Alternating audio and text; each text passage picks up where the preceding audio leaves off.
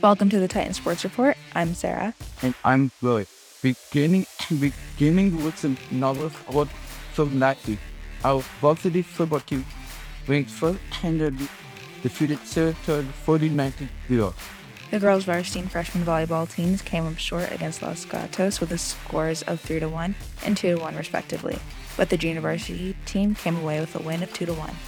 The boys varsity and junior varsity volleyball team defeated Los Gatos with, with wins of 12 8 and 11 9.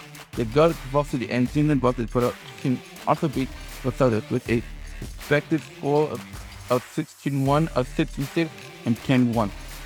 On Thursday, our girls' varsity water polo team fell to Castilleja 9-7, but clinched a 12-11 victory against Menlo-Atherton the following day. The junior varsity team came up with wins both days with scores of 14-5 and 14 to 7.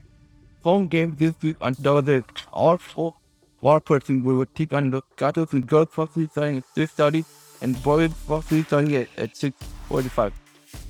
On Friday, the freshman volleyball team will play the Kings Academy at 4 before junior varsity and varsity take on Los Altos. Finally, for our away game this week, girls vars girls varsity girls travel to Los Gatos on Wednesday and Monmouth on Thursday. On Friday, our junior varsity football team will take on Los Altos at 4:30. Then our varsity team, ranked first in the league, will take on Los Altos, ranked second. That's all for this week's schedule for I'm Roy. And I'm Sarah.